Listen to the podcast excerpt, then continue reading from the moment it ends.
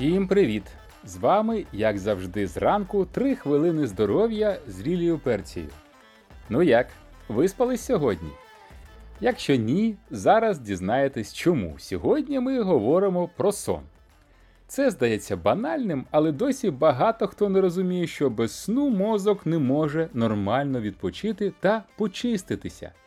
Тіло може позбавлятися продуктів своєї діяльності і вдень, а ось мозок влаштований так, що без сну йому ніяк не провести свою генеральну чистку.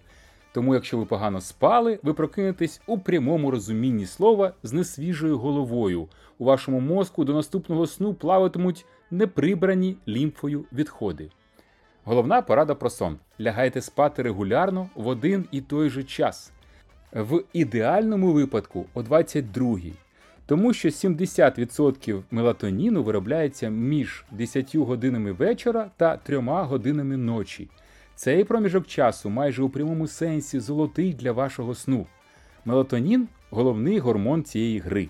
Він виробляється лише у повній темряві.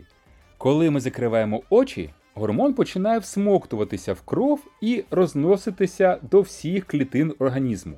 Температура тіла знижується, ви починаєте засинати. Тіло починає виробляти мелатонін за 2 години до відходу до сну. Тобто, якщо ви регулярно лягаєте спати о 22, то гормон починає находити в кровотік о 20. Після 3 години ночі вироблення мелатоніну знижується. Одночасно надниркові залози починають виробляти кортизол, гормон, що збуджує нервову систему. О 6-7 години ранку його концентрація у крові стає максимальною. Ви готові до пробудження. Ще одна найважливіша рекомендація для нормального сну щоденна ходьба не менш години із середньою та високою інтенсивністю. Інші загальні поради ви можете загуглити, але найчастіше зустрічаються такі, і вони дуже корисні.